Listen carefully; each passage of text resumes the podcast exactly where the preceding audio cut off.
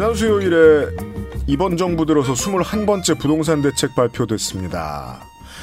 수도권의 집값 과열 양상 때문에 정부가 두 달 만에 그 다음 규제 카드를 꺼냈지요.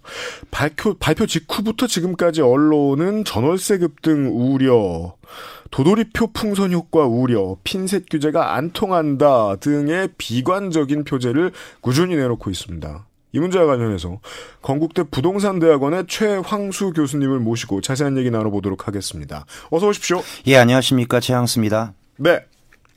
일부의 청취자 여러분께 말씀드렸다시피 저는 모종의 이유로 부동산 정책에 대단한 관심을 가지고 있지 않습니다. 그리하여 건국대 부동산대학원의 이름도 들은 지가 얼마 안 됐어요. 이곳은 어떤 걸 가르치고 어떤 걸 연구합니까? 주로 그 어, 학부 과정에 그 대, 그러니까 일반적인 대학생 과정에 부동산 학과가 있는 학교들이 좀 있고요. 있습니까? 네. 예, 어, 꽤 많이 있습니다. 그래서 음. 근데 이제 그 중에서는 건국대학교가 그 그런 학부 과정에 부동산 학과가 있은 지가 가장 오래됐고요. 거기에 네. 관련해서 이제 그쪽 분야에서 좀 더 공부를 하고 싶은 학생들이 예, 석사 과정 또는 이제 박사 과정을 가기 위해서 그러한 또 어, 일종의 이런 그 과목들 또는 아니면 이런 전공들이 또 있습니다. 네. 예. 뭐 경영학이라든가 경제학도 마찬가지로 이제 뭐 일반적인 학부가 있으면 뭐 석사라든가 박사 과정이 있듯이 똑같은 어, 체제라고 보시면 되시겠습니다. 원래는 경영대학에 소속되어 있다가 지금 커져서 나온 겁니까? 아마도 처음에는 아마 예, 예, 경영대학 쪽이었던 것 같은데 저희 제가 있는 학교는 경영대학이 아니라 뭐 그 법정대학이라고 해서 법학 계열에 아. 같이 있다가 이게 좀 약간 아. 갈라져 나왔는데 그 이유가 예. 부동산이 약간 은근히 법적인 어떤 것들을 좀 알아야만 해석이 가능한 것들이 많이 있다 보니까 그러게요. 예, 그렇습니다. 네. 이번에 나온 6.17 대책은 일단 내용부터 간단히 좀 정리를 해 주시죠. 네. 이번에 나온 그 6.17 대책이 크게 네 가지 섹터라고 보시면 되겠는데요. 네. 먼저 그 과열 지역에 대한 뭐 투기 수요 유입 차단을 한다라는 어 이름으로 해서 그동안에 이제 여러 가지 규제 지역들이 이제 서울을 위시해서 있었는데 이런 규제 지역들이 좀 늘어났습니다. 그래서 네. 뭐 인천이라든가 그다음에 아직까지 그 규제가 없었던 그 어 나머지 경기 지역이라든가 또 특이한 거는 대전 청주 이런 지역까지도 규제 지역으로 많이 묶이게 됐고요. 또 네. 어 같은 섹터에서는 주택 담보 대출 비율이 상당히 그 높아졌습니다. 맞습니다. 어 그래서 그런 부분들이 있고요. 또 두 번째 번째는 이제 기본적인 재개발 재건축 관련된 정비 사업에 대한 규제들이 있는데 주목할 만한 것은 어 그동안에는 이런 내용들이 없었는데 기존에 내가 재개발이라든가 재건축 분야에 집을 가지고 있으면 일단 입주권 하나씩 줬는데요. 그렇죠. 예. 근데 지금은 이번에 나온 발표는 어, 그 입주권이 있는 게 소유권만 가지고 있는 것이 아니라 음. 2년 동안 실거주를 해야만 정말 살아라. 예, 진짜 살아라. 그렇지, 네. 그러니까 그렇지 않은 사람들은 입주권조차도 주지 않겠다. 음. 이렇게 하는 그런 두 번째 섹터가 있고 세 번째는 최근에 법인 관련해서 어떻게 보면 이제 사실상의 법인이라고 보기 어려운 이게 좀 신기하더라고요. 법인을 세워서 부동산 투자를 하고 그걸 운영해 나가는 사람들이 네. 사실 알고 보면 그냥 개인과 다를 바가 없다는 얘기를 들었습니다. 개인 같은 법인이죠, 사실은. 예, 이런 부분들은 상당히 바람직하지 못하다라고 평소에 생각을 했었고 그분들은 왜 그렇게 하는 거죠? 그 세제상의 혜택 때문이고요. 어떻게 보면 법상에 약간의 어떤 구멍이 있어서 그렇게 하는 측면들이 분명히 있다라고 생각합니다. 여유로운 중년분들 술자리에서 하는 얘기를 제가 어떻게 듣겠습니까만 들을 수 있어요. 꼭 법인을 만들면 좋다라는 얘기를 하시는데 예. 그것과 관련해서 부동산 얘기도 하시는 걸 보고 제가 그거 어떻게 알아듣겠습니까? 이해할 당사자가 아닌데 다만 개인이 아니라 법인을 만들어서 개인이 부동산에 투자하면 세제 혜택이 훨씬 크다. 그렇습니다. 특히 이제 개인 같은 경우에는 양도소득세라든가 이런 어떤 내가 집을 팔았을 때 남는 차익에 대해서 국가에게 어, 또 과세 당하는 그러한 세금이 있는데 법인 같은 건 사실상 양도소득세라는 게 없거든요. 그럼 자식이 그 법인한테 그 집을 사면 되나요? 그럴 수도 있습니다. 예. 그럼 그건 다 이 말은 조심해야 된다고 배웠습니다. 네네네. 네, 네. 심리적으로 탈세처럼 느껴질 수 있습니다. 그러니까 이제 법 법적인 어떤 그 핸디캡이 있는 것은 아니 아니나 일종의 그들은 또 다르게 얘기하는 게 절세라고들 얘기합니다. 탈세는 아니고요. 법상으로는 이제 하자가 없었거든요. 그 동안까지는. 나쁘다고 생각합니다. 예, 저도 예, 문제가 있다고 생각합니다. 예. 아, 규제 지역을 늘리고 더 늘리고 주택담보대출하고 재개발 규제가 있고 예. 어, 소유권도 소유권이지만 실제로 거주했는지를 더 집중적으로 본다. 네. 이걸로 지금까지 나왔던 갭 투자를 막을 수 있는 겁니까? 불가능합니다. 결과적으로는. 명쾌해서 전 일단 좋습니다. 네. 왜 불가능합니까? 어, 지금 이제 갭 투자 그 방지하기 위한 대책들이 많이 나와 있긴 한데 그 네. 그 부분은 내가 집을 샀을 때 대출을 받아서 샀을 때에는 이번의 조치로 상당히 갭 투자라든가 이런 것들이 그러니까 대출을 이- 일으키는 갭 투자는 이제 불가능한 게 맞긴 맞지만 네. 어, 예를 들어서 내가 집이 뭐 한 4억 원짜리 집이 있는데 네. 전세가 만약에 뭐 한 3억 2천이다. 그러면은 실제로 전세를 끌어안고 사면 네. 대출을 안 받고서도 8천만 원의 현금만 있으면 내, 내가 그 집을 살 수가 있거든요. 근데 만약에 그 4억 원짜리 집이 만약에 4억 8천이 돼 버리면 내가 실제로 현금 8천만 원 그 집어넣고 8천만 원에 어떻게 보면 이제 어떻게 보면 단기적으로 수익률이 100% 가까이 나올 수 있는데 그러게요. 이런 갭 투자는 이번에 규제 대상이 아닙니다. 단순하게 대출을 받아서 집을 하나 더 사는 것에 대해서는 규제가 있지만 네. 어, 대출 없이 아닌 다른 형태로 끌어, 끌어모을 수 있는 돈이 있다면 집을 통해서 그러니까 뭐 그걸로는 주로 이제 그 끌어모을 수 있는 게 이제 기존에 있던 세입자를 끌어안고 사는 거죠. 전세. 전세. 아, 그건 못 막는다. 이번 대책에는 빠져 있습니다. 없습니다. 근데 그 지점에 대해서는 말이죠. 뭐, 어, 꾸준히 이게 저, 저 도돌이표라는 말이 어떤 것인지 제가 좀 이해할 수도 있을 것 같은 게 네. 문제 의식이 늘 비슷해요. 그 교수님도 다른 인터뷰에서 말씀을 해주셨는데 집으로 돈 벌기 어렵다는 심리를 심어주자면 네. 결국 세금을 건드리면 되지 않습니까? 근데 이제 세금이라는 것이 쉽지가 않은 것이 현재까지 세금은 계속 그 늘려왔거든요. 특히나 이제 보유세 기준으로 해서 재산세라든가 그다음에 내는 어떤 비율, 재산세 어떤 과표 비율이라든가 세율이라든가 재산세를 세- 세가 개- 기준이 되는 어, 기본적인 그 가격을 기존에는 이제 실거래가하고 기준시가라든가 이런 것들이 상당히 이제 갭이 좀 있었는데 이것들을 실거래가로 올려버리면 네. 세율도 늘어나고 과표가 되는 어떤 그런 것들도 늘어나서 세금은 늘어나긴 하는데 그런데. 문제는 어 실제 내가 집을 안 살려고 하고 싶은 그런 생각이 들기 위해서는 네. 거기에 따른 이제 시세 차익이 조금 줄어드는 그 기대가 있어야 안 살 가능성이 많은데 그게 핵심이라는 건 누구나 이해할 수 있습니다. 시세 그렇습니다. 차익이 적을 것이다. 네. 라고 생각하면 아 이 정도 시세 차익이면 내가 금을 사든지 회사를 더 열심히 뭐, 운영하든지 뭐 일반적인 주, 주식을 투자하든가 예, 이렇게 아니면. 뭐 와 노동 가치가 더 높아지네 하면서도 신나게 일할 수도 있는 건데 그렇죠. 그 세금으로는 그건 못 막는다. 못 막습니다. 그럼 뭘 올리면 좋을까요? 어, 기본적으로, 그러니까 양도소득세도 지금 상당히 이제 있는데 문제는 이걸 이익 형량을 해봐야 될 것 같은데요. 파는 사람 입장에서는 내가 주택을 보유했을 때 얻는 그 이익하고 네. 그 다음에 내가 보유함으로써 내가 잃어버리는 어떤 나가는 세금하고 비교했을 때 현재는 내가 보유하고 있을 때 세금이 어, 그러니까 그 실제로 이제 차익 차익이 훨씬 보유하고 있는 뭐 기본적인 재산세라든가 보유세가 어, 훨씬 더 작습니다 아직까지 쥐는 게 훨씬 낫다. 그렇습니다. 그 지점에 있어서 어떤 분들이 주장하고 있는 것이 취등록세인 걸로 알고 있습니다. 네. 저도 거기에 대해서는 상당히 찬성하고 있습니다. 그 어떤 분들 중엔 교수님도 계세요. 네, 네. 근데 취등록세를 생각해 보니까 좀 이해가 빨리 오는 게 한 번에 내잖아요. 그렇죠. 한 번에 내고 이걸 내가 뭐 몇천만 원의 취등록세를 한 번에 냈는데 몇 년 사이에 이게 안 오른다. 라고 그렇죠. 생각하면 네. 함부로 지르기 힘들어집니다. 왜냐하면은 내가 취등록세를 목돈을 한꺼번에 내고 네. 그리고 나서 어, 만약에 내가 내는 취등록세가 한 20% 낸다. 예를 들면. 네. 그러면은 내가 그 취등록세까지 감안해서 매- 매매가하고 합쳐, 합치면 내 집값이 최소한 20% 이상 올라야 나의 어떤 차익이 발생하는 기대감이 있는데 현재는 취등록세 기본적으로 국민주택 규모 이하이고 9억 원 이하 같은 경우에는 1.1%밖에 안 되거든요. 1.1%요. 예. 그러면 전혀 장벽이 아니죠. 장벽이 아니죠. 정부는 이 취등록세를 건드릴 생각은 없나요? 음. 없어 보이십니까? 있는 것 같긴 한데 이것도 약간 재정 정책에서는 앞뒤를 좀 선을 따져봐야 되는 자, 재정 정책까지 가봐야 되는 예, 모양입니다. 예, 그런 내용이 있는데 어떤 뭡니까? 내용이 있냐면 취등록세를 올려버리면 이 취등록세 이제 이 세목 자체가 국세가 아니라 지방세죠. 지방세입니다. 예. 그럼 이제 취등록세가 그동안 이제 낮아짐으로 따라서 박리담의 형태로 지방 세수가 굉장히 많이 늘어났었거든요. 아, 지방세가 모자란다 모자란다 하는데 그나마 최고의 효자 중에 하나가 취등록세였다. 실제 그랬습니다.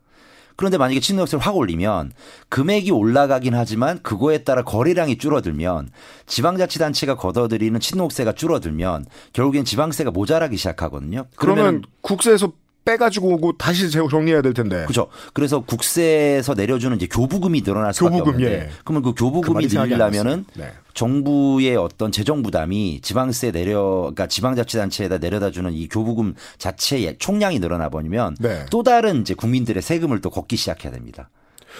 어, 우리가 지금 실제로 있는 답이 있는데 네. 그 답이 실현되면 안 될까봐 덮어놓고 있는 어떤 걸 지금 살짝 구경한 기분이 들어요. 예.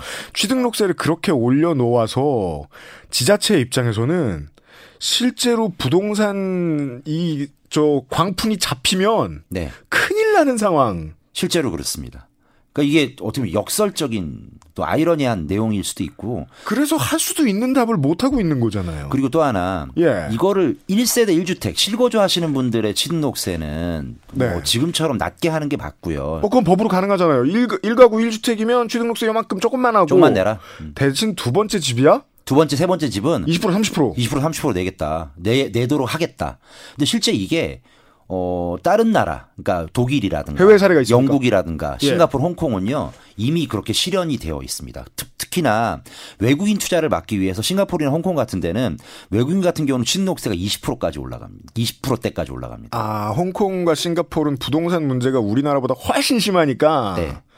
대책을 마련했군요. 해외 유입 같은 것들을 막아서 예. 기존에 있던 그러니까 외국인이 집값을 올리든 내국인이 올리든 간에 집값이 오르, 오르면 일단 기본적인 서민들의 주거 환경이라든가 주거 가치가 그렇잖아요. 떨어지는 건 사실이거든요. 네. 그러면 그런 것들을 어느 정도 커버하고 이제 제어하기 위해서 그런 제도가 있고 또 여러 채를 사는 사람들에 대해서는 약간의 페널티 같은 그런 성격의 신록세에 대한 어떤 차등 과세 같은 것들이 이미 존재하고 있습니다. 이것을 안 하는 이유까지도 아직까지 하지 못하는 이유까지도 어느 정도 심리적으로는 이해가 됩니다. 네. 지방 정부의 눈치도 봐야 하고 지방 정부도 뭔가 좀 단호할 수 있고 이 문제에 그럴 대해서는 수도 있습니다. 예. 아, 다만 예. 이거 한, 한 말씀을 조금만 더 얹어드린다면 근데 네. 이 취등록세라든가 재산세라든가 뭐 종부세라든가 이런 보유세를 올리면 네. 문제가 되는 게 우리가 이제 global standard 기준으로 이제 맞추기 위한 어떤 세제를 갖다가 구축을 한다고 하면 예. 이 부분을 올리면 떨어뜨려야 되는 세금이 또 있습니다. 예를 들면요. 그게 양도소득세입니다. 양도소득세. 현재로서는 우리나라가 아직까지 보유세라든가 취등록세 같은 경우에는 전 세계에서 가장 낮은 세율을 채택하고 있는 나라가 거의 맞습니다. 네. 특히 OECD 가입국 중에서는 우리나라가 이런 보유세라든가 취등록세 기준으로 해서는 거의 중간 정도 순위밖에 안 되거든요. 아직 낮은 거죠. 더 거둘 수도 있는 거죠. 그런데 문제는 양도소득세 같은 경우는 현재 OECD 최고 수준이니까 이 조세 균형을 맞추기 위해서는 얘를 한꺼번에 올리면 기존에 집값을 오르는 것들을 제어하기 위해서 불로소득을 갖다가 어 뭔가 어 없애기 위한 또는 제어하기 위한 양도소득세를 또 낮춰야 되는 또 고민에 빠지게 될 수도 있습니다. 아, 이, 이 세금의, 이 세금들의 각 항목의 정신이 둘 다 이제 불로소득을 상대로 하는 타겟으로 한 건 맞는데, 네. 어, 양도소득세는 우리가 이제 전통적으로 가장 싫어하는 부의 대물림을 타겟팅하고 있잖아요. 그렇죠. 근데 그것보다 더 효과적일지도 모르겠다, 이쪽이. 그렇게 생각하는 겁니다. 저도. 네. 따라오고 있습니다. 제가 극적으로, 기적적으로. 네, 네, 네, 네. 다른 질문을 좀 드려보죠. 예. 경제지들이 많이 하는 얘기는 이번 일도 이번 대책 때문에 서민들도 안 좋을 거다라는 이야기입니다. 전세 주택 공급 위축될 거다라는 얘기입니다. 이 그것은 틀림없는 것이 이번 네. 대책하고는 무관하게 이미 전세 가격 지금 굉장히 많이 오르고 있고요. 아, 네. 뭐 예를 들어서 뭐 2000세대 되는 단지에 실질 이제 나와 있는 매물, 중복 매물 말고요.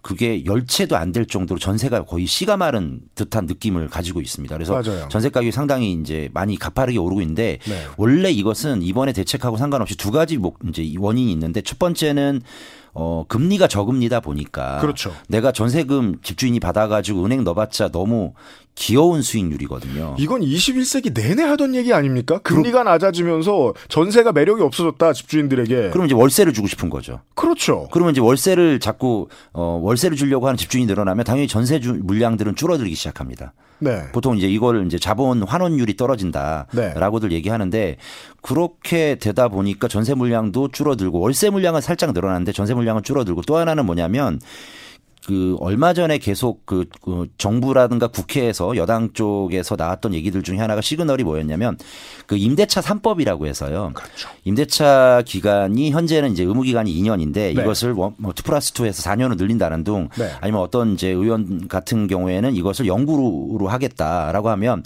집주인도 거기에 대해서 이게 이제 안 좋은 의미에서 대비를 할 가능성이 많습니다. 왜냐하면 전세 가격을 내가 4년이 됐든 아니면 5년, 6년이 됐든 올리지 못할 바에야 차라리 최초 전세 계약 시에 아예 전세 가격 세게. 올려 버리겠다라고 네. 하는데 사실 이건 학습 효과가 있는 것이 음. 예전에는 이게 의무 기간이 1년이었던 시절이 있었는데요. 네. 그게 89년 말에 법이 개정이 되면서 음. 2년을 늘렸습니다. 그러면은 그 당시에 1년 단위로 전세 값을 올려받던 집주인들이 2년 단위로 올려받으니까 음. 그때 당시에 상당한 엄청난 그 사회적 혼란을 겪었을 정도로 네. 전세난이 굉장히 심화됐던 그런 학습 효과가 있어서 네. 이번에도 집주인들은 또 그런 부분에 대해서 어 본능적으로 좀 반응하는 듯한 느낌도 있는 차에 네. 이번에 6.17 조치에 의해서 실제 집주인이 집을 사면 대출을 받아 산다 그러면 6개월 안에 들어가 살아야 되거든요. 네. 그러면 이제 기존에 있던 세입자는 좀 쫓겨나야 되는 사, 상황들도 안 좋은 면에서 있을 것이고 네. 또 하나 재건축 같은 경우에 아까 말씀드린 바와 같이 2년 실거주를 해야 되니까 네.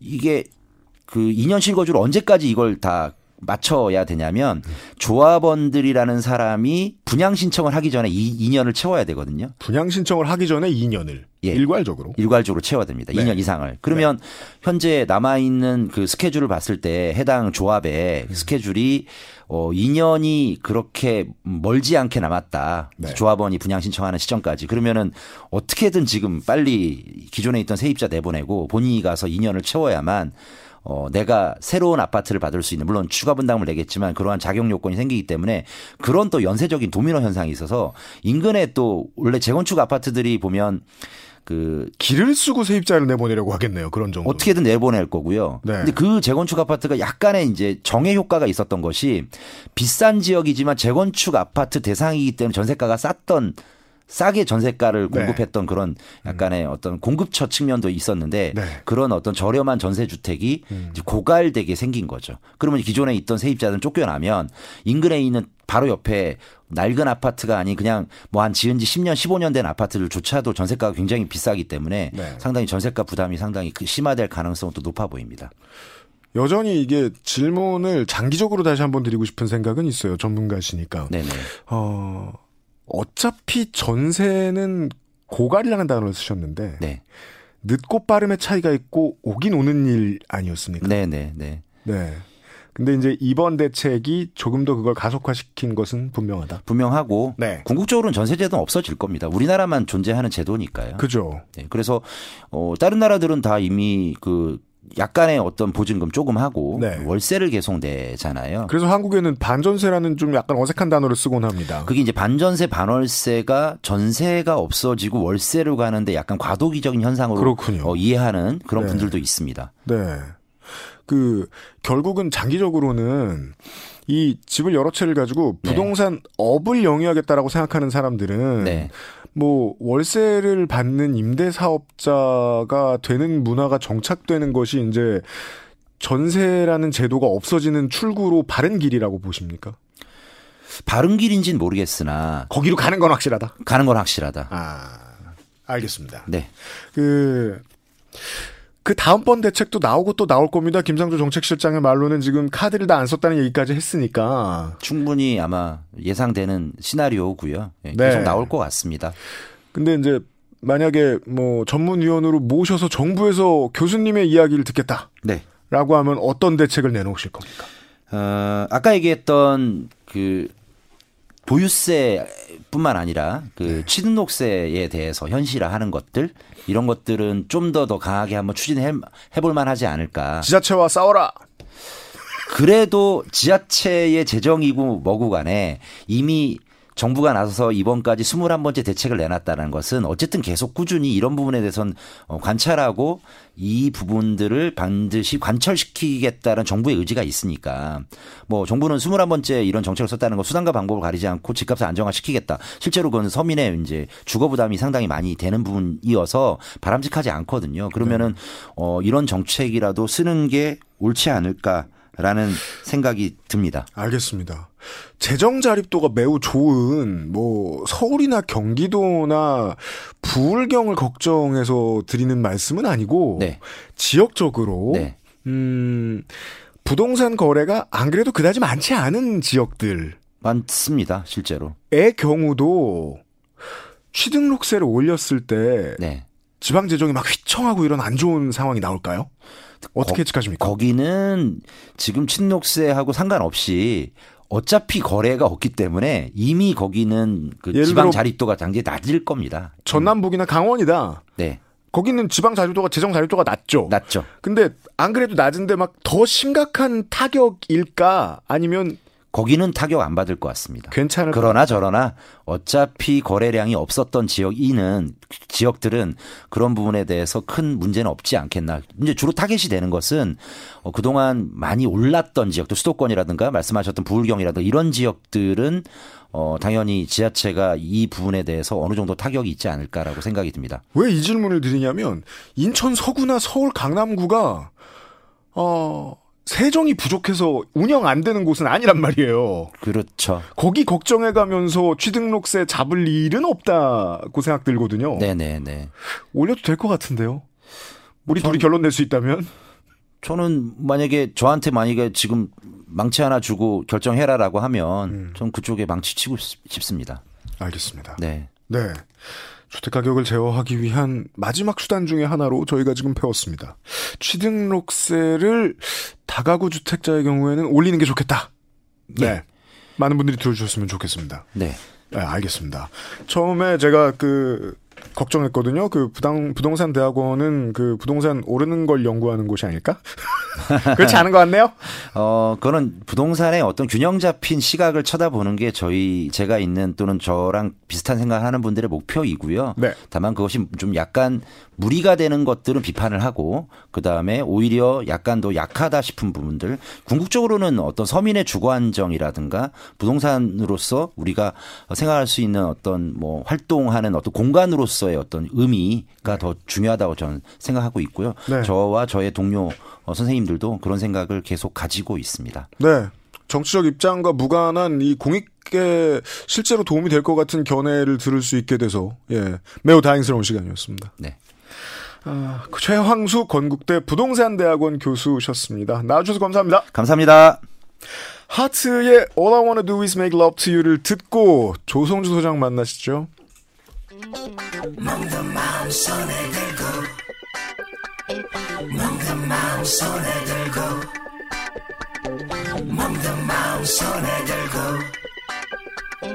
먹는 마음 손에 들고 인생 나머지 절반의 상담소 조성주 소장 나와주셨습니다. 어서 오십시오. 네, 오랜만입니다. 반갑습니다. 아무리 생각해도 인생 나머지 절반은 정확히는 가사노동일지도 몰라요. 그렇죠. 인생을 잘 돌이켜보니까 그게 맞는 것 같아요. 맞습니다. 어, 얼마 전에 제가 그런 얘기도 들었습니다. 인류는 어, 체력과 수, 저 뭐냐, 저 사냥과 채집 그리고 가사부터 노동을 시작했다. 아주 적절한 표현이라고 생각하고요. 네. 어, 사실은 인류가 또는 뭐 인류까지 언급하지 않아도 문명 사회가 가사 노동의 노동을 어느 만큼까지 인정하느냐, 그 노동권이라는 권리로서 또는 그 폭을 얼마큼까지 인정하느냐에 따라서 어떤 면에서는 그 문명 사회의 발전 정도를 좀 측정할 수도 있다. 이런 생각까지도 나가볼 수 있을 것 같아요. 인류는 문명을 발전시키고 얼마 되지 않아서부터 가사 노동자를 외부에서 채용하기 시작했을 거예요. 그렇죠. 네. 뭐 여러 가지 이유가 있겠죠. 뭐 다양하게 여러 가지 이유는요. 하기 싫어서야. 본질적인 건 그거 맞는데 그러나 이 하기 싫은 일을 또 어떤 누군가는 노동자가 대신하고 있는 거잖아요. 그렇죠. 예, 그래서 굉장히 큰 노동력을 어, 통해서 굉장히 열심히 누군가들이 여기서 또 다른 생산성 또는 뭐 생산성이라는 표현이 좀 거슬리신다면 여러 가지 우리의 삶의 윤택함을 어, 만들어주고 계신 건데요. 근데 실제 우리가 이 가사 노동자 예전에는 이제 뭐 지금은 잘 쓰는 말은 아니죠. 파출부라는 용어를 뭐 쓰긴 했었는데 수십 네. 년 전에는 음. 요즘 이제 가사 노동자라는 말이 이제 보편화 좀 많이 됐습니다. 헬퍼라는 단어들 많이 쓰시고 네. 8, 90년대, 2000년대까지만 해도 보통은 이제 일자리 소개 업체 오프라인으로 많이들 찾고 그걸 이제 전화번호부에서 전화를 걸고 이런 방식이었다면 2020년대, 2010년대 후반부터는 모 바일 플랫폼으로 들어와 있습니다. 그렇습니다. 어, 고용노동부 쪽의 지금 조사에 따르면 한국의 지금 가사 노동자, 어, 가사 노동자의 규모는 한 25만 명 정도로 추산되거든요. 네. 그 중에 지금 한 8만 명. 그보다 조금 더 많을 거라는 예측도 있는데 한 최소 한 8만에서 10만 명 정도가 요즘에는 이제 모바일 플랫폼 어플리케이션 같은 걸로 이제 여러 가지 집이나 이런 쪽을 오가시면서 일을 하고 계신 걸로 지금 예측되고 있습니다. 이 노동자의 숫자가 정확치는 않지만 8에서 10만 명 정도의 인원이 등록되어서 일하고 계시다면 네. 이 helper 앱 가사 도우미 앱 같은 거 써보셨던 분들은 아실 거예요. 이분들이 꽤 바쁘실 거라는 걸. 그렇죠. 이 서비스를 받고 있는 가구 수가 엄청나게 많을 것 같네요. 맞습니다. 왜냐면은 이분들이 한 집에만 가는 게 아니잖아요. 보통 이제 이 가사 노동자 분들을 뭐 저도 이제 2주에 한 번 정도 오시거든요. 제 집에도.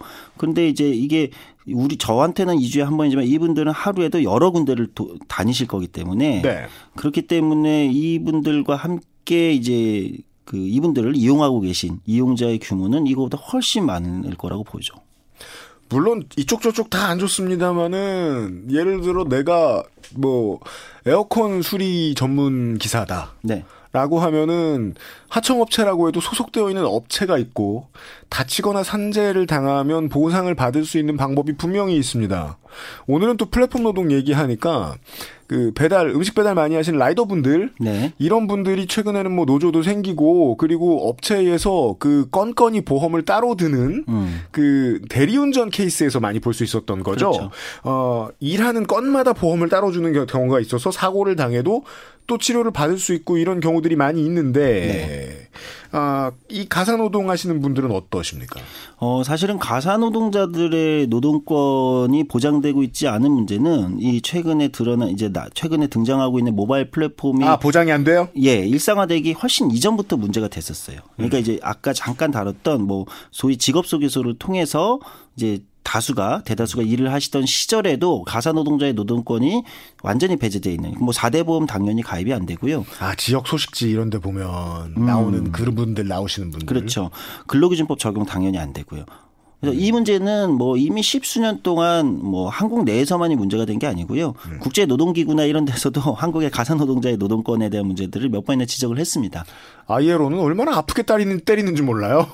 뭐 사실 우리나라가 아프게 맞을 만한 것들이 아직 많이 남아 있어요. 그러니까 아이에로가 한국도로 뭐라고 하는 걸 관련 기사를 보면 우리나라 진짜 후졌구나 이런 생각 많이 들거든요. 어 조금 뭐 청취자분들이 어떻게 들으실지 모르지만 이제 적어도 국제 노동 기준에 비추어서 생각을 해보면 한국의 노동의 권리는 썩잘돼 있는 편은 아닙니다. 아직은. 동아시아가 참 그 점에 있어서는 열등생들입니다. 네. 전체적으로.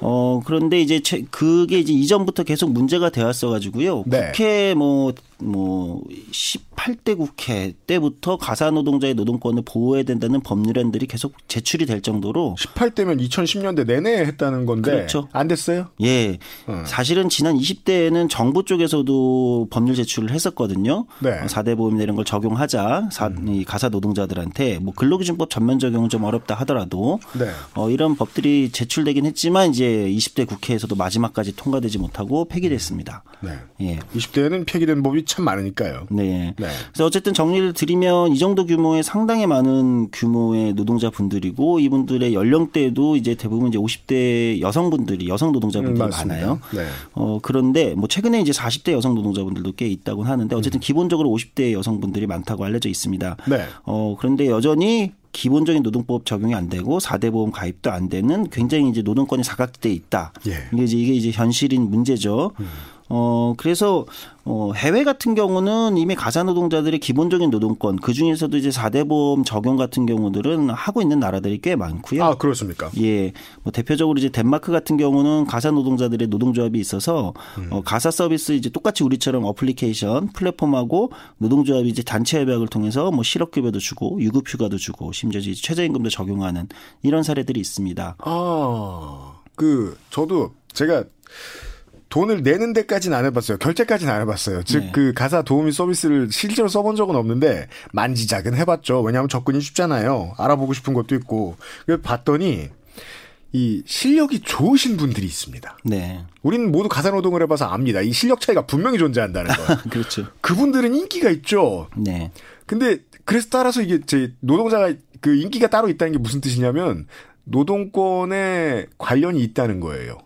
좀 더 힘이 센 노조가 될 수도 있다는 거죠. 네, 그렇습니다. 좀 더 조건 조건 좋은 플랫폼 회사가 있으면 실력 있는 분들이 거기로 갈 수도 있다. 네. 음. 뭐 지금 한국 같은 경우는 이제 최근에 뭐 국회에서도 관련된 법안들이 논의되고 있는 것 같긴 한데 네. 특히 이런 플랫폼 쪽에서 일하는 노동자분들은 이제 이용자분들이 가, 아, 이제 평가하는 뭐 별점 제도 이게 다 좋은 건 아니지만 음. 그분들의 숙련도나 커리어나 어떤 전문성이라는 게 사실 축적되는 거잖아요. 네. 그렇잖아요. 가사 노동자분들도 충분히 이제 그게 명백히 음. 이제 드러날 거고요. 어, 근데 이런 것들이 조금 더 이제 다른 플랫폼으로 이동한다든지 또 다른 일을 하실 때 충분히 커리어나 경력으로 적용될 수 있어야 되는데 네. 그런 것들이 아직 시스템이 한국은 이제 아직 마련되고 있지 않아서 음. 뭐 최근에 국회에서도 뭐 관련된 논의들을 뭐 얘기하는 의원님들도 계시다고는 하는데요. 어쨌든 다시 가사 노동자로 돌아오면은 음. 네. 이런 형태의 노동을 하고 있고 규모도 상당하고 이용자분들도 뭐 이미 몇 백만 이상으로 되는 우리 시민들의 삶과 아주 밀접한 이제 일을 하시는 노동자분들인데 어 노동권이 적용 안 되는 문제는 오랫동안 있었지만 최근에 또 코로나 사태 같은 경우로 인해서 또 이제 다시 이제 피해를 보시는 경우도 굉장히 많이 일어난다고 해요. 어 일단은 기본적으로 에, 이제 코로나 사태가 터지고 나서는 이제 기본적으로 저희 조, 그 저희가 아니죠. 한국 여성 노동자 회의의 조사에 따르면 소득이 한 40% 정도 감소했다고 합니다.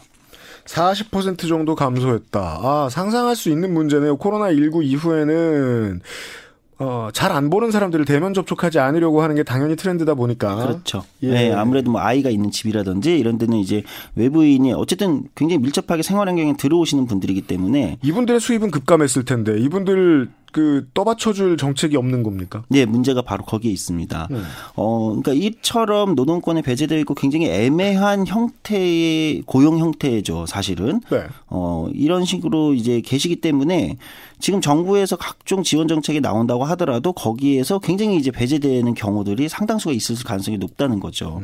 대표적으로 이제 최근에 한국 여성 노동자 회나 어, 이런 데서 이제 말씀 이제 이야기를 한 것에 따르면 정부에서 이제 아마 이번 주부터 시작이 됐을 겁니다. 프리랜서나 특수 고용직 노동자들을 대상으로 뭐 월 50만 원씩 최대 3개월까지 150만 원을 지원하는 정책을 냈죠. 네. 근데, 무- 근데 이 정책 같은 경우는 본인이 그러면은 프리랜서나 특수고용직으로 최근에 소득이 감소했다는 예를 들면 이런 것을 어딘가에서 일을 했다.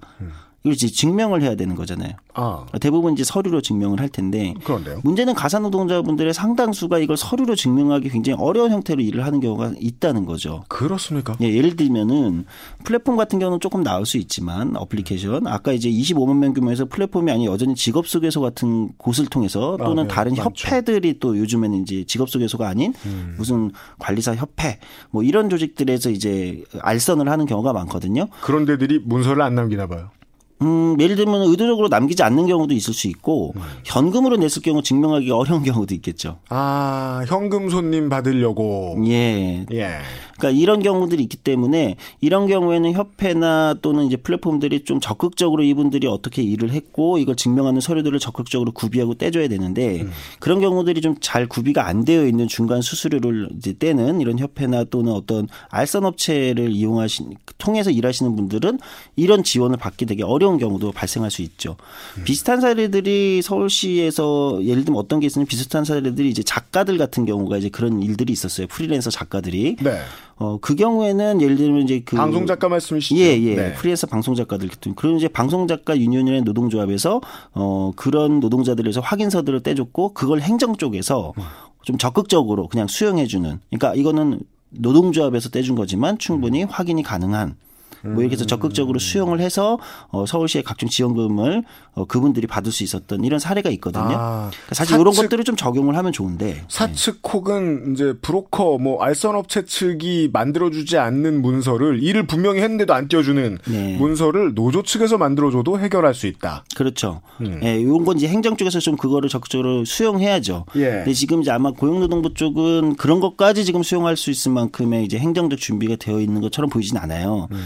그렇게 되면 이제 이 가사 노동자분들 상당수가 정작 어, 프리랜서나 특수고용직을 대상으로 정부에서 마련한 이제 3개월간 150만 원씩 주는 이 지원 정책에서 어, 배제되거나 이런 노동자들이 상당수가 나올 수 있어서 그럴 가능성이 높네요. 음. 네. 알겠습니다. 그렇다면 이분들은 일단 단기적인 것과 장기적인 것. 네. 당장은 어떻게 해야 될까요? 어디를 찾아간다거나 방법이 있나요?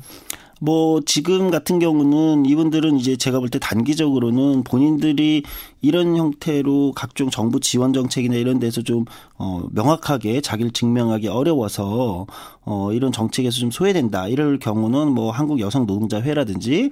한국 여성 노조, 라든지 가사 노동자들의 문제를 오랫동안 해온 활동 단체들이 있습니다. 아 전문가 전문 활동가들이 있군요. 네 네네. 네. 뭐 수십 년간 해온 분들이어서요. 이런 쪽에 이제 상담을 하시면 음. 제가 볼때 는 여러 가지 방법을 찾으실 수 있을 것 같고요.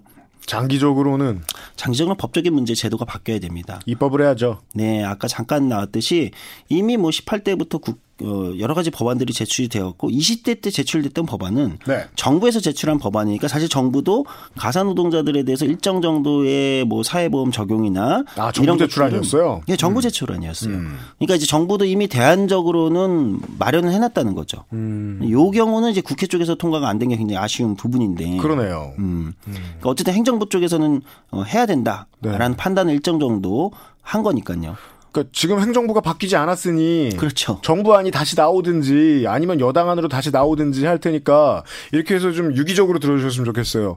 어, 일부 첫 시간에 손진 기자하고 제가 얘기했죠. 상임위 구성이 빨리 돼서 환노위원장 빨리 환노위원장 나왔죠. 환노위원 환노위가 빨리 구성되고 그 다음에 그 법제사법위원회가 딴지를 걸지 않을 만한 법이 나오면 혹은 법제사법위원회가 딴지를 걸지 않으면 이것은 빨리 처리되어서 어, 가사 노동자들이 지금보다 더 안전하게 일할 수 있겠다.